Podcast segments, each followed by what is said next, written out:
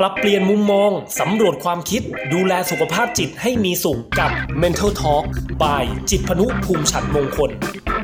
เอาละครับเมนเทอร์ทอในวันนี้นะครับ เราจะคุยกันเรื่องวิธีสอนเด็กนะให้รู้จักการยับยั้งชั่งใจ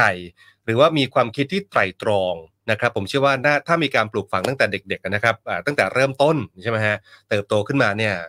ก็น่าจะทำให้นะครับพฤติกรรมเหล่านี้เนี่ยมันติดตัวมา แล้วก็อาจจะทำให้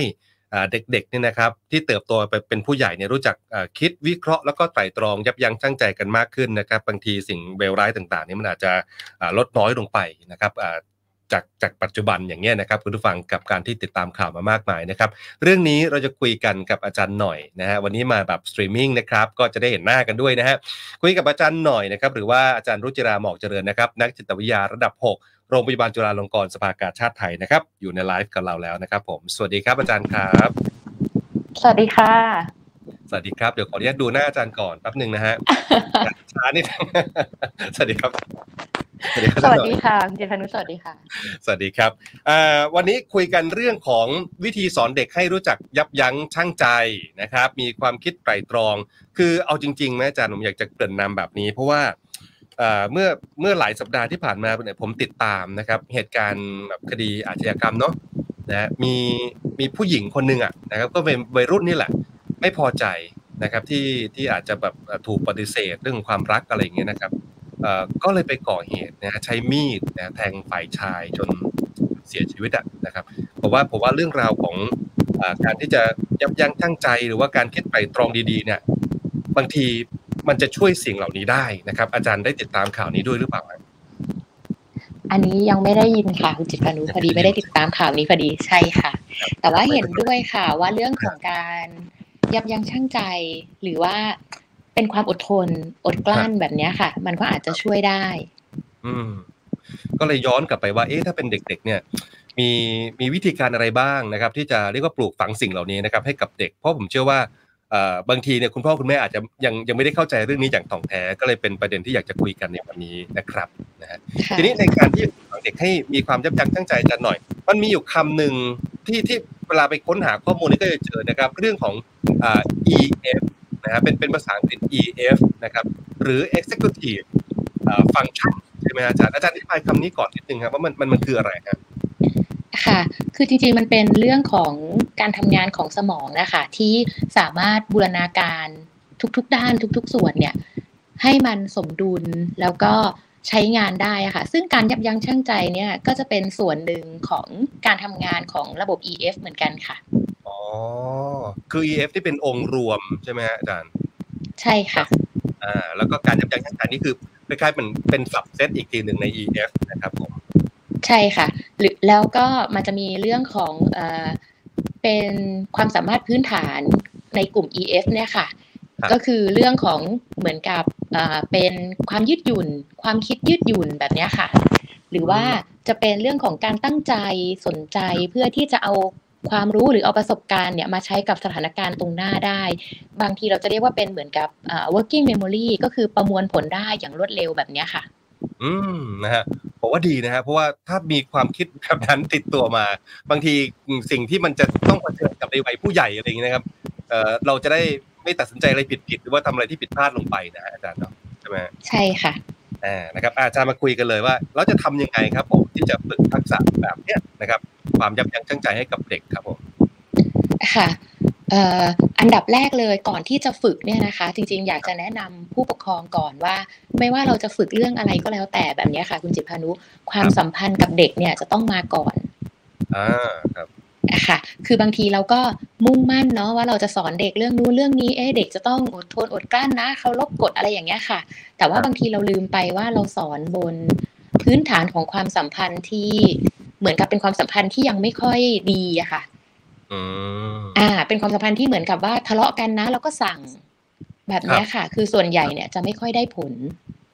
แต่ถ้าอืมเกิดว่าเริ่มต้นสอนไม่ว่าจะเป็นเรื่องอะไรก็ตามโดยเฉพาะเรื่องของการยับยั้งชั่งใจ ซึ่งมันต้องสอนแล้วก็ต้องฝึกไปด้วย ต้องค่อยๆ เพิ่มพูนไปด้วยเนี่ยค่ะ ยิ่งต้องอยู่บนพื้นฐานของความสัมพันธ์ที่ดีเลยค่ะ ทีนี้อืมถ้าแน่ใจว่าโอเคเราสอนหรือว่าเราตั้งใจไม่ได้แบบใช้อารมณ์ครับ ไม่ได้ใช้ความกดดัน เราอาจจะเริ่มต้นง่าย ๆ เลยเรื่องของการรู้จักอดทนรอคอยนี่แหละค่ะอย่างที่เราต้องการเลยเรื่องแรกอ่ามันเหมือนกับเป็นพื้นฐานของการฝึกวินัยเลยนะคะ ครับเอ๊ะเดี๋ยวนะอาจารย์เดี๋ยวย้อนกลับไปนิดนึงอ่าที่อาจารย์บอกว่า คือมันจะต้องอยู่บนพื้นฐานของความสัมพันธ์ที่ดีระหว่างพ่อแม่กับเด็กด้วยใช่ไหมครับ ใช่ถึงจะมีค่ะสอนสิ่งต่างๆ เหล่านี้อ่าได้อย่าง ได้ผลได้ผลกับตัวเด็กนะฮะอ่าทีนี้การเรียกว่าอะไรนะการความสัมพันธ์ที่ดีนะครับ ระหว่างลูกกับพ่อแม่อย่างเงี้ยนะครับภายในครอบครัวเองเนี่ยคือบรรยากาศมันจะต้องเป็นยังไงอาจารย์ค่ะ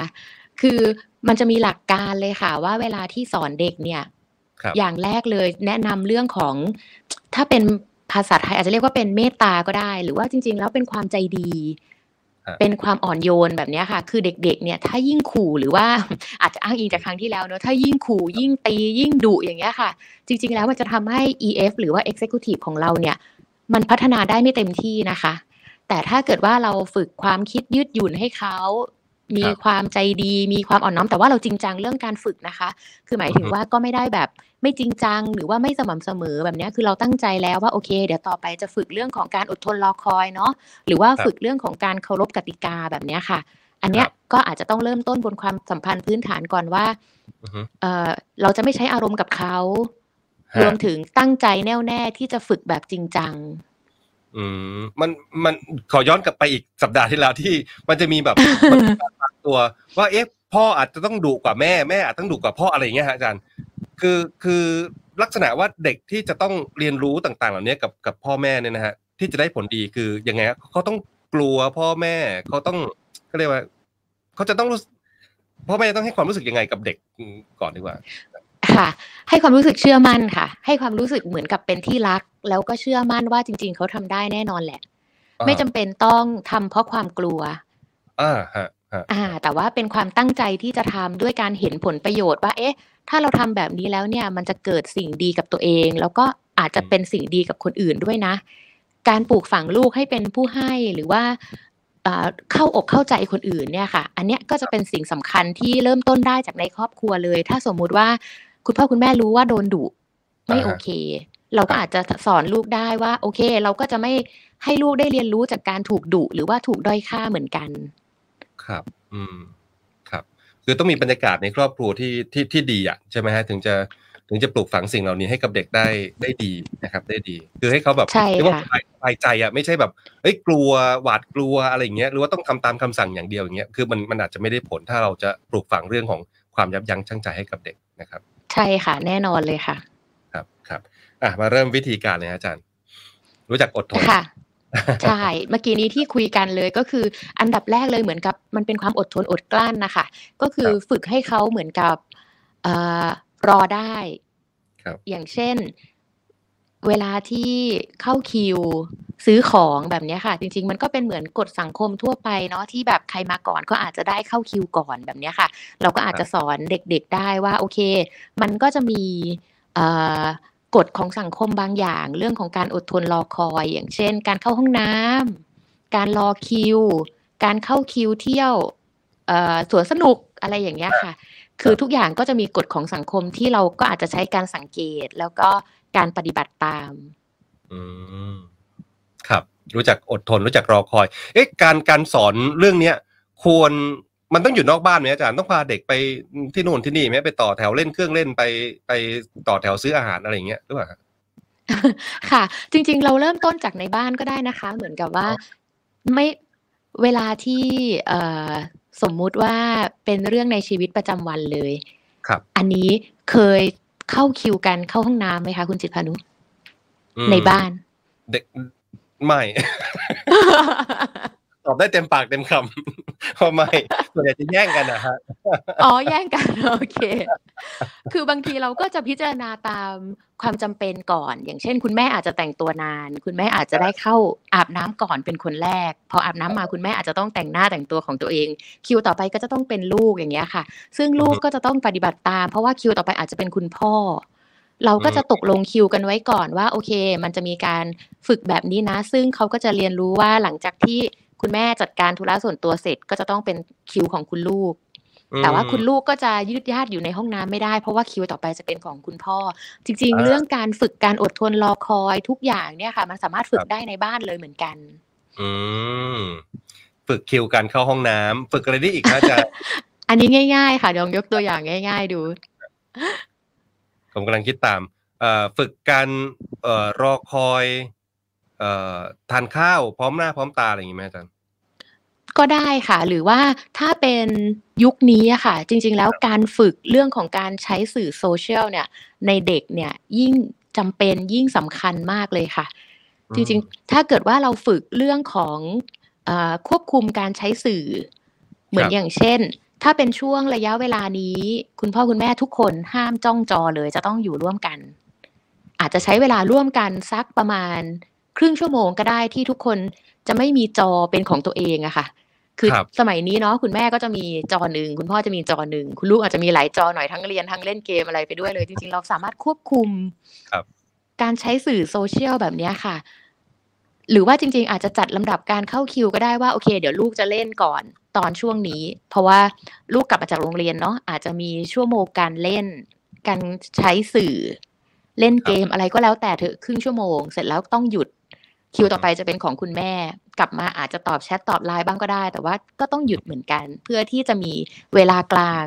เวลาที่เราตกลงกันแล้วว่าทุกคนจะไม่ใช้โซเชียลมีเดียแบบนี้ค่ะ อันนี้ก็ถือว่าเป็นการอดทนรอคอย และเป็นการปฏิบัติตามกฎข้อตกลงที่เราอาจจะมีการประชุมตกลงกันไว้ก่อนตั้งแต่แรกเลย อันนี้ก็ช่วยเรื่องของความฝึกอดทนอดกลั้นได้เหมือนกันค่ะ อืมนะครับยกตัวอย่างเห็นชัดเจนสมมติว่าลูกเลิกเรียนมาอะมาถึงบ้านสมมติถึงสักสี่โมงเย็น ลูกจะมีเวลาเล่นโซเชียลนะฮะอ่าคุยกับเพื่อนได้อะไรอย่างเงี้ยนะครับถึงห้าโมงเย็นนะท่านเองอย่างเงี้ยก็ได้ใช่ไหมอาจารย์ได้ค่ะ จริง ๆ แล้วกฎพวกนี้เนี่ยมันยืดหยุ่นตามเอ่อเขาเรียกว่าอะไรความจำเป็นของบ้านได้เลยค่ะ เพราะว่าอย่างบางครอบครัวเนี่ย บางทีนั่งรถกลับบ้านร่วมกัน คุณพ่อคุณแม่คุณลูกสองชั่วโมงยังไม่ถึงบ้าน ใช่ใช่ใช่ค่ะ ซึ่งบางทีเวลาของโซเชียลเนี่ยมันถูกใช้ไปบนรถแล้วแหละ กลับไปบ้านเนี่ยบางทีเราอาจจะต้องตกลงกันแล้วว่า เป็นเวลาของงานบ้านแล้วล่ะ จะมีใครทำหน้าที่อะไรในบ้านบ้าง ครับ อันนี้ก็ช่วยได้เหมือนกันค่ะ เป็นการฝึกความรับผิดชอบของเด็ก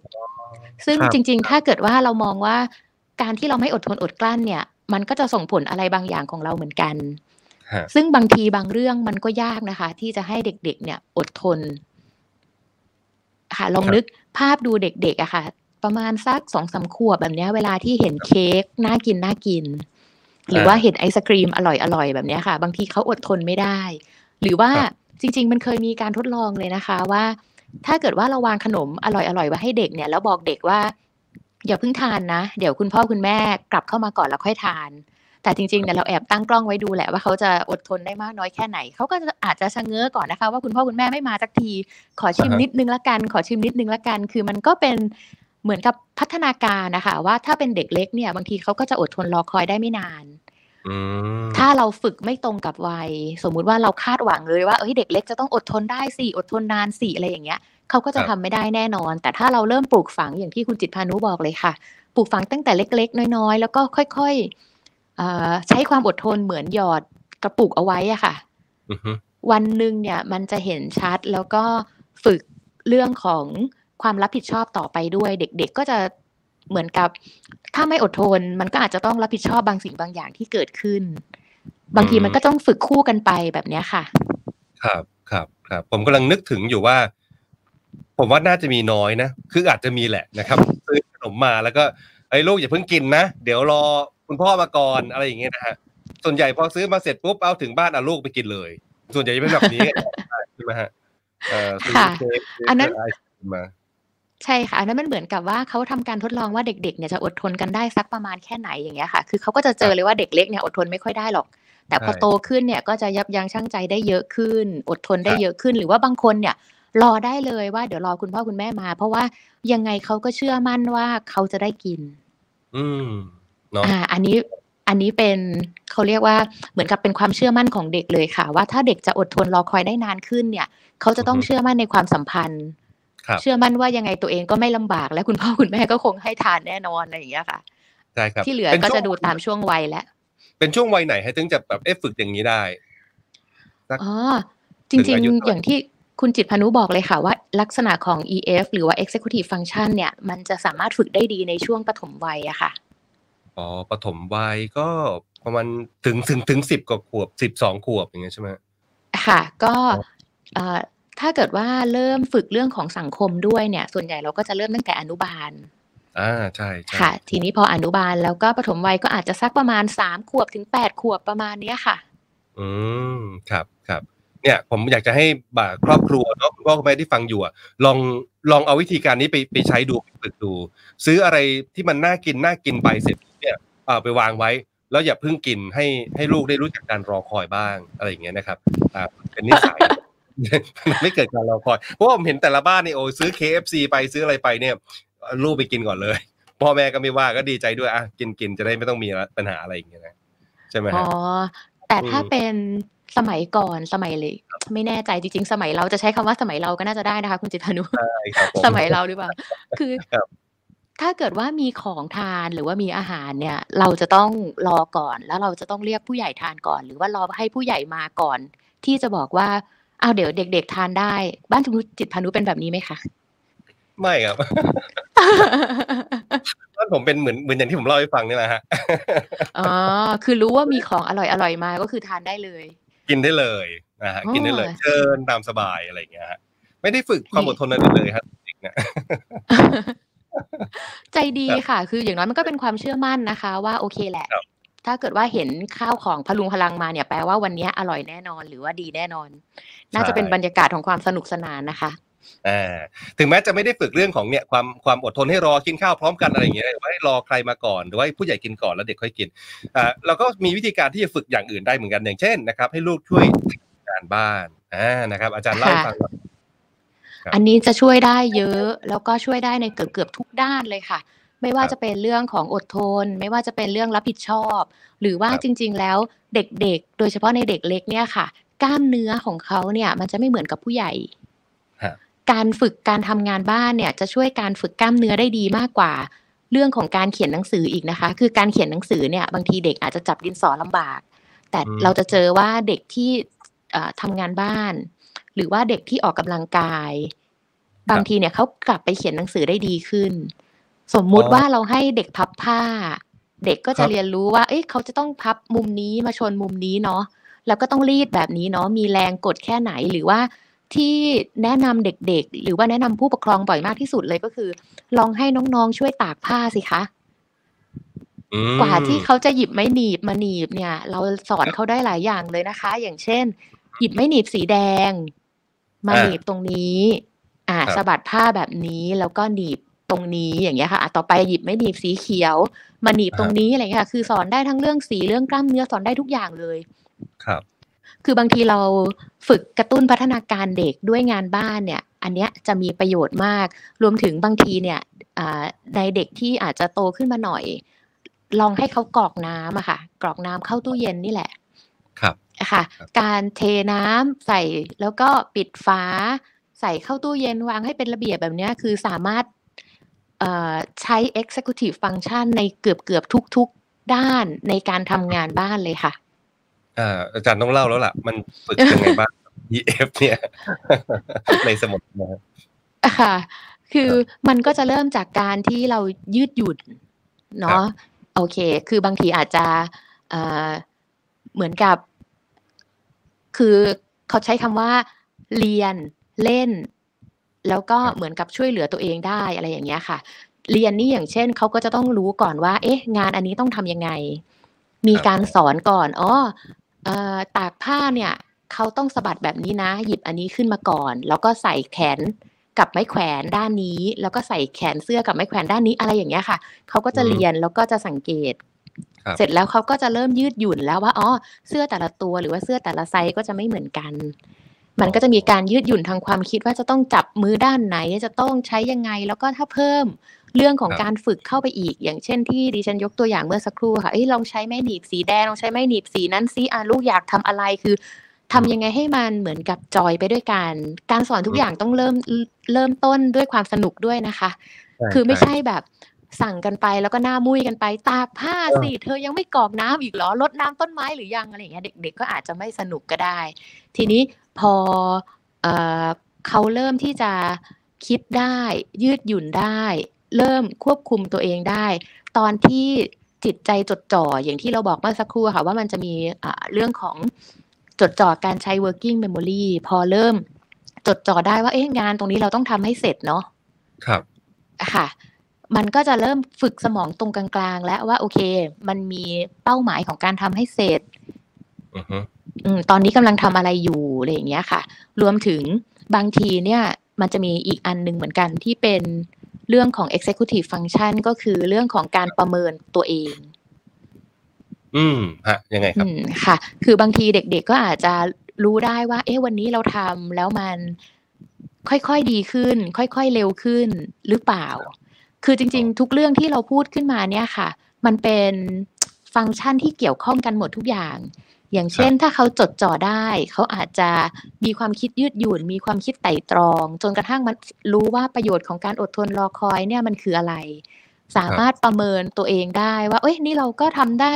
ดีขึ้นเหมือนกัน หรือว่าเอ๊ะก็ไม่ได้แย่กว่าครั้งที่แล้ว หรืออาจจะเร็วขึ้นอะไรอย่างเงี้ยค่ะ ต่อไปก็จะสามารถวางแผน คิดระบบได้ อาจจะทำให้มันเรียบร้อยขึ้นหรือว่าเร็วขึ้นอืมจะเห็นได้ว่าคือมันเริ่มตั้งแต่ หนึ่งงานเนี่ยตั้งแต่ต้นจนจบเนี่ยเราสามารถใช้ executive function ได้ในทุกๆ ด้านเลยค่ะ ใช่ใช่ใช่อาจารย์อ่าเด็กช่วงอายุวัยไหนถึงจะมาฝึกแบบนี้อาจารย์ฝึกตากผ้าอย่างเงี้ยตากผ้าเด็กวัยไหนฮะอายุเท่าไหร่อะค่ะเอ่อถ้าเป็นเด็กเล็กเนี่ย เอาแค่มีส่วนร่วมฮะนะคะ อย่างเช่น อย่างเพื่อนของดิฉันเนี่ยเวลาที่เขาไปหยอดเหรียญซักผ้าครับ ที่ตู้ซักผ้าอะไรอย่างเงี้ยค่ะเขาก็จะพาเด็กๆไปด้วย พาลูกไปด้วยอะอืมแค่หยิบหยิบตู้ฝาหน้าค่ะ หยิบผ้าออกมาจากตู้เนี่ย แล้วก็แค่วางไปในตะกร้าผ้าแค่เนี้ยอ่าอันเนี้ยจริง ๆ ก็ถือว่าเป็นการฝึก executive function อย่างหนึ่งแล้วเหมือนกัน เด็ก ๆ ก็จะรู้ว่าอ๋อมพอเครื่องซักผ้ามันหยุดเนาะคุณแม่หยิบครับตัวหนึ่งคุณลูกหยิบตัวหนึ่งผัดกันหยิบอืมแบบเนี้ยค่ะมันก็เป็นการเรียนรู้ของเขาไปในตัวด้วยเหมือนกันเนาะใช่ไหมอาจารย์ใช่ค่ะ ใช่ค่ะ ครับครับเอ่อผมขอยกตัวอย่างแล้วให้อาจารย์ตอบนะฮะว่าเอ่อเด็กบางบางคนอะไรอย่างงี้นะฮะอาจารย์พ่อแม่ก็อยากจะให้มาช่วยงานบ้านแหละแต่แต่ว่าเที่ยวเข็นไปก็ไม่มาอาจารย์เข้าใจใช่ไหมฮะเอ่อจะให้มาช่วยตากผ้าก็ไม่ตากหรอกแล้วก็ไม่มาด้วยอะไรอย่างเงี้ยฮะช่วยเอ่อกวาดบ้านก็ไม่ทำอะไรอย่างเงี้ยนะครับเอ่อจะมีวิธีให้พ่อแม่พูดกับเด็กแบบนี้ยังไงให้ถึงเขาถึงจะลุกไปช่วยเราฮะค่ะ จริงๆ ต้องอยู่ที่ช่วงวัยด้วยนะคะอืมถ้าเป็นเด็กเล็กเนี่ย การมีส่วนร่วมในทุกเรื่องเนี่ย มันยังเป็นความท้าทายอยู่ แต่ถ้าเป็นวัยรุ่นเนี่ยครับการมีส่วนร่วมกับกิจกรรมของครอบครัวเนี่ย อาจจะน้อยกว่าการมีส่วนร่วมกับเพื่อนอืมอืมอย่างที่เราคุยกันตั้งแต่ต้นเลยค่ะ ถ้าเกิดว่าเราเริ่มต้นตั้งแต่เด็ก ๆ สมมุครัติบว่าสามขวบถึงแปดขวบให้เขาได้มีส่วนร่วมในสิ่งต่างๆ ทุก ๆ เรื่องเลยเนี่ย ถ้าเป็นวัยรุ่นอาจจะ รู้สึกว่ามันกลายเป็นกิจวัตรประจำวันไปแล้ว แต่ถ้าเรามัมานก็เริ่มตรงครับค่ะ แต่ถ้าเรามาเริ่มตรงวัยรุ่นเนี่ย อาจจะต้องเพิ่มเทคนิคเพิ่มกลยุทธ์ไปอีกนิดนึงค่ะ ใช่ใช่ใช่นะฮะดังนั้นเนี่ยพ่อแม่ควรจะฝึกตั้งแต่เด็กๆเลยสามขวบสี่ขวบอะไรอย่างเงี้ยฮะพอเดินได้พอหยิบจับอะไรได้นี่คือสอนเลยฝึกเลยใช่ไหมฮะน่าจะดีใช่ค่ะแหมอันนั้นก็จะช่วยได้ค่ะ คือการฝึกงานบ้านเนี่ย หรือว่าจริง ๆ แล้วการฝึก Executive เนี่ยก็คือการฝึกการมีส่วนร่วมครับ ในทุกๆเรื่องกับผู้ใหญ่นี่แหละ ไม่ครับว่าจะเป็นเอาง่ายๆ อย่างที่คุณจิตรพานุบอกว่าพอซื้ออาหารมาทานเนาะบางทีคุณแม่ก็จะใจดี แกะถุงเสร็จแล้วก็เด็กๆ ก็จะนั่งรออยู่บนโต๊ะ รอทานอาหารแบบเนี้ยค่ะ จริง ๆ แล้วเนี่ยเราสามารถบอกเด็กๆได้เลยนะคะ ว่าโอเค หนูแกะถุงนี้ แม่แกะถุงนี้ อ๋อ อ่า แกะถุงยังไง เดี๋ยวพอเราเทนะ เดี๋ยวคุณแม่จะเอาไปอุ่น เพราะว่าบางทีในไมโครเวฟมันอาจจะร้อนเนาะพอคุณแม่อุ่นเสร็จ คุณลูกจะต้องทำยังไงต่อเตรียมจานเตรียมช้อน ใครมีหน้าที่ตรงไหนบ้างคือ ส่วนร่วมได้ในทุก ๆ อย่างอะค่ะ โดยเฉพาะการทำกับข้าวเนี่ย จริงๆเราจะรู้สึกว่าเป็นหน้าที่ของคุณแม่ หรือเป็นหน้าที่ของผู้ปกครองเนาะ อ๋อฮะฮะใช่ ค่ะ ใช่ จริง ๆ การทำไข่เจียวง่าย ๆ เด็ก ๆ ตีไข่ในชามเนี่ยค่ะก็ถือว่าเป็นมีส่วนร่วมแล้วเหมือนกัน เออ ผมจำตอนเด็ก ๆ เคยตีไข่ เคยช่วยคุณแม่ตีไข่นี่พอระลึกค่ะได้อยู่นะครับอืมใช่ค่ะเข้าใจแล้วเราสามารถมีส่วนร่วมได้ในทุก ๆ เรื่องเลยค่ะ คือถ้าเริ่มต้นแบบนี้จนกระทั่งโตขึ้นเนี่ย แล้วครับมีตารางเวลาหรือมีตารางหน้าที่แน่นอนว่า โอเคแหละ คุณพ่อคุณแม่ทำงานเนาะหนูก็เรียนเหมือนกัน แต่ว่าบ้านหลังนี้เนี่ยเป็นบ้านของพวกเรา เพราะฉะนั้นทุกคนอาจจะต้องมีหน้าที่ในการดูแลมันอ่าเด็กๆอาจจะรดน้ำต้นไม้ก็ได้ ใส่น้ำกรอกน้ำคุณพ่ออาจจะล้างรถ คุณแม่อาจจะซักผ้าอะไรอย่างเงี้ยค่ะ คือมีส่วนร่วมกันทำให้บ้านของเราน่าอยู่ จริง ๆ มันสามารถตกลงกันได้เลยค่ะ ว่าใครจะทำตรงไหนได้บ้างใช่นะครับเอ่อแหมเวลาก็ไล่หลังมาทุกทีนะครับ ยังมีอีกหลายหลายประเด็นนะเอ่อผมอยากให้อาจารย์พูดถึงประเด็นหนึ่งการปลูกฝังเด็กๆนะครับ ให้เรียนรู้รู้จักการให้อ่าสามารถที่จะปลูกฝังวิธีไหนบ้างครับอาจารย์ค่ะเอ่อถ้าจะง่าย ๆเลยเนี่ย จริง ๆ คุณพ่อคุณแม่เนี่ยอาจจะต้องเริ่มต้นจากตัวเองนะคะ ครับอืมคือบางทีเนี่ยเด็กๆเขาก็จะมองแหละค่ะว่าการที่เอ่อคุณพ่อคุณแม่เนี่ยเอ่อปฏิบัติกับผู้อื่นยังไงครับการทำให้เห็นเนี่ยค่ะ เด็กๆก็จะรู้ว่าอ๋อถ้าเกิดว่ามีคนขอความช่วยเหลือ หรือว่ามีคนให้ของขอบคุณสวัสดี ยกมือไหว้อะไรอย่างเงี้ยค่ะ คุณพ่อคุณแม่ทำเป็นตัวอย่างเนี่ย เด็กๆเขาก็จะสามารถทำได้ หรือว่าอย่างที่ เอ่อเรารู้กันนะคะว่าบางทีเนี่ย การให้เนี่ยมันไม่ได้แค่การให้สิ่งของครับการให้เงินทองค่ะครับซึ่งบางทีเนี่ยเดินไปเราให้ยิ้มอือฮึหรือว่าค่าเอ่อหรือว่าค่ายวิทยุของเราให้น้ำใจช่วยเหลือผู้อื่นใช่อันเนี้ยใช่ค่ะ อันเนี้ยเป็นหลักใหญ่ของสังคมเลยค่ะ ที่ควรที่จะปลูกฝังให้เด็ก ๆ ได้เห็นตรงนี้เหมือนกันว่า การให้เนี่ยมันไม่ใช่แค่การให้สิ่งของ แต่ว่าอืมการให้ความรักความปรารถนาดีการสามารถช่วยเหลือผู้อื่นได้เนี่ยก็เป็นสิ่งสำคัญสำหรับสังคมเหมือนเหมือนๆกันค่ะถามสั้นๆนิดนึงอาจารย์มันมีอยู่อยู่ช็อตหนึ่งที่ผมว่าหลายๆบ้านน่าจะเป็นคือเด็กๆเด็กก็กินขนมอยู่สมมติขนมเป็นซองนี่นะฮะเสร็จปุ๊บอ้าวพ่อแม่ก็อยากจะฝึกการให้ไงก็ก็เลยไปขอเด็กอ่าลูกพ่อขอกินหน่อยชิ้นนึงอะไรเงี้ย อ่าเด็กก็ยื่นมาให้โอ้ยดีจังเลยรู้จักการให้อันนั้นอันนี้ใช่ไหมฮะถูกใช้ได้ไหมครับวิธีการนี้ดีค่ะ ถ้าเป็นเด็กเล็กก็ได้เลยค่ะ คือครัถ้าบเกิดว่าแบมือแล้ว ถ้าเกิดว่าเราแบมือแล้วเด็กเล็กสามารถรู้ว่าเอ้ยเรากำลังขออยู่นะอ่าแล้วเขาให้ได้เนี่ย อันเนี้ยครับก็ถือว่าเป็นการฝึกที่ดีเหมือนกัน หรือว่าในอีกทางหนึ่งก็คือ ถ้าเกิดว่าเด็กอยากจะได้ครับเด็กก็จะต้องแบมือ เราก็ต้องอ่าขอเหมือนกัน ไม่หยิบฉวยจากผู้ใหญ่ไปในเด็กเล็กเราก็จะฝึกแบบนี้ค่ะ อืมนะครับอ่าอีกอันหนึงน่าจะเป็นประเด็นสุดท้าย เรื่องของอการฝึกเด็กๆ ให้เรียนรู้รู้จักคุณค่าของสิ่งต่างๆเนี่ยนะเราควรจะฝึกยังไงดีค่ะอาจจะคล้ายๆ กับประเด็นก่อนหน้าว่ามันอยู่ที่คุณพ่อคุณแม่ด้วยนะคะ ว่าเรามีการให้ความหมายหรือว่าให้คุณค่ากับสิ่งรอบตัวยังไง เด็กๆก็อาจจะให้เหมือนเราเนี่ยแหละค่ะ คือบางทีอ่า ถ้าเกิดว่าเราให้ความสำคัญอย่างเช่น เรื่องของการดูแลงานบ้านหรือว่าการดูแลต้นไม้อะไรอย่างเงี้ยเราพูดคุยถึงประโยชน์ร่วมกันว่าการมีต้นไม้อยู่ในบ้านเนี่ย มันจะช่วยเหลือบ้านเรายังไง เด็กๆก็อาจจะช่วยกันดูแลช่วยกันเอ่อรดน้ำต้นไม้เหมือนกับที่คุณพ่อคุณแม่ทำก็ได้ค่ะ อืมคือคือเรียกว่าเป็นการให้เหตุผลใช่ไหมอาจารย์ ดูแลค่ะต้นไม้รดน้ำต้นไม้นะ ต้นไม้จะได้ร่มเงาบ้านเราก็จะได้เย็นอะไรอย่างเงี้ยใช่ไหมฮะค่ะ อย่างที่บอกเลยว่า คุณพ่อคุณแม่ต้องเป็นคนให้ความหมายก่อนเลยค่ะ ว่าคุณค่าอันนี้เนี่ยมันคืออะไรบ้างเราจะได้ปลูกฝังให้กับอืมเด็กๆไปด้วยกัน เนาะ นะครับก็ถือว่าเป็นเอ่อวิธีการที่คุณพ่อคุณแม่น่าจะนำนำไปใช้ได้นะครับ เพื่อปลูกฝังเรื่องของเนี่ยการยับยั้งชั่งใจการรู้จักอดทนนะครับอ่าคำถามสุดท้ายเลย อาจารย์ว่าถ้าพฤติกรรมเหล่านี้มันเกิดขึ้นกับเด็กแล้ว มันจะติดตัว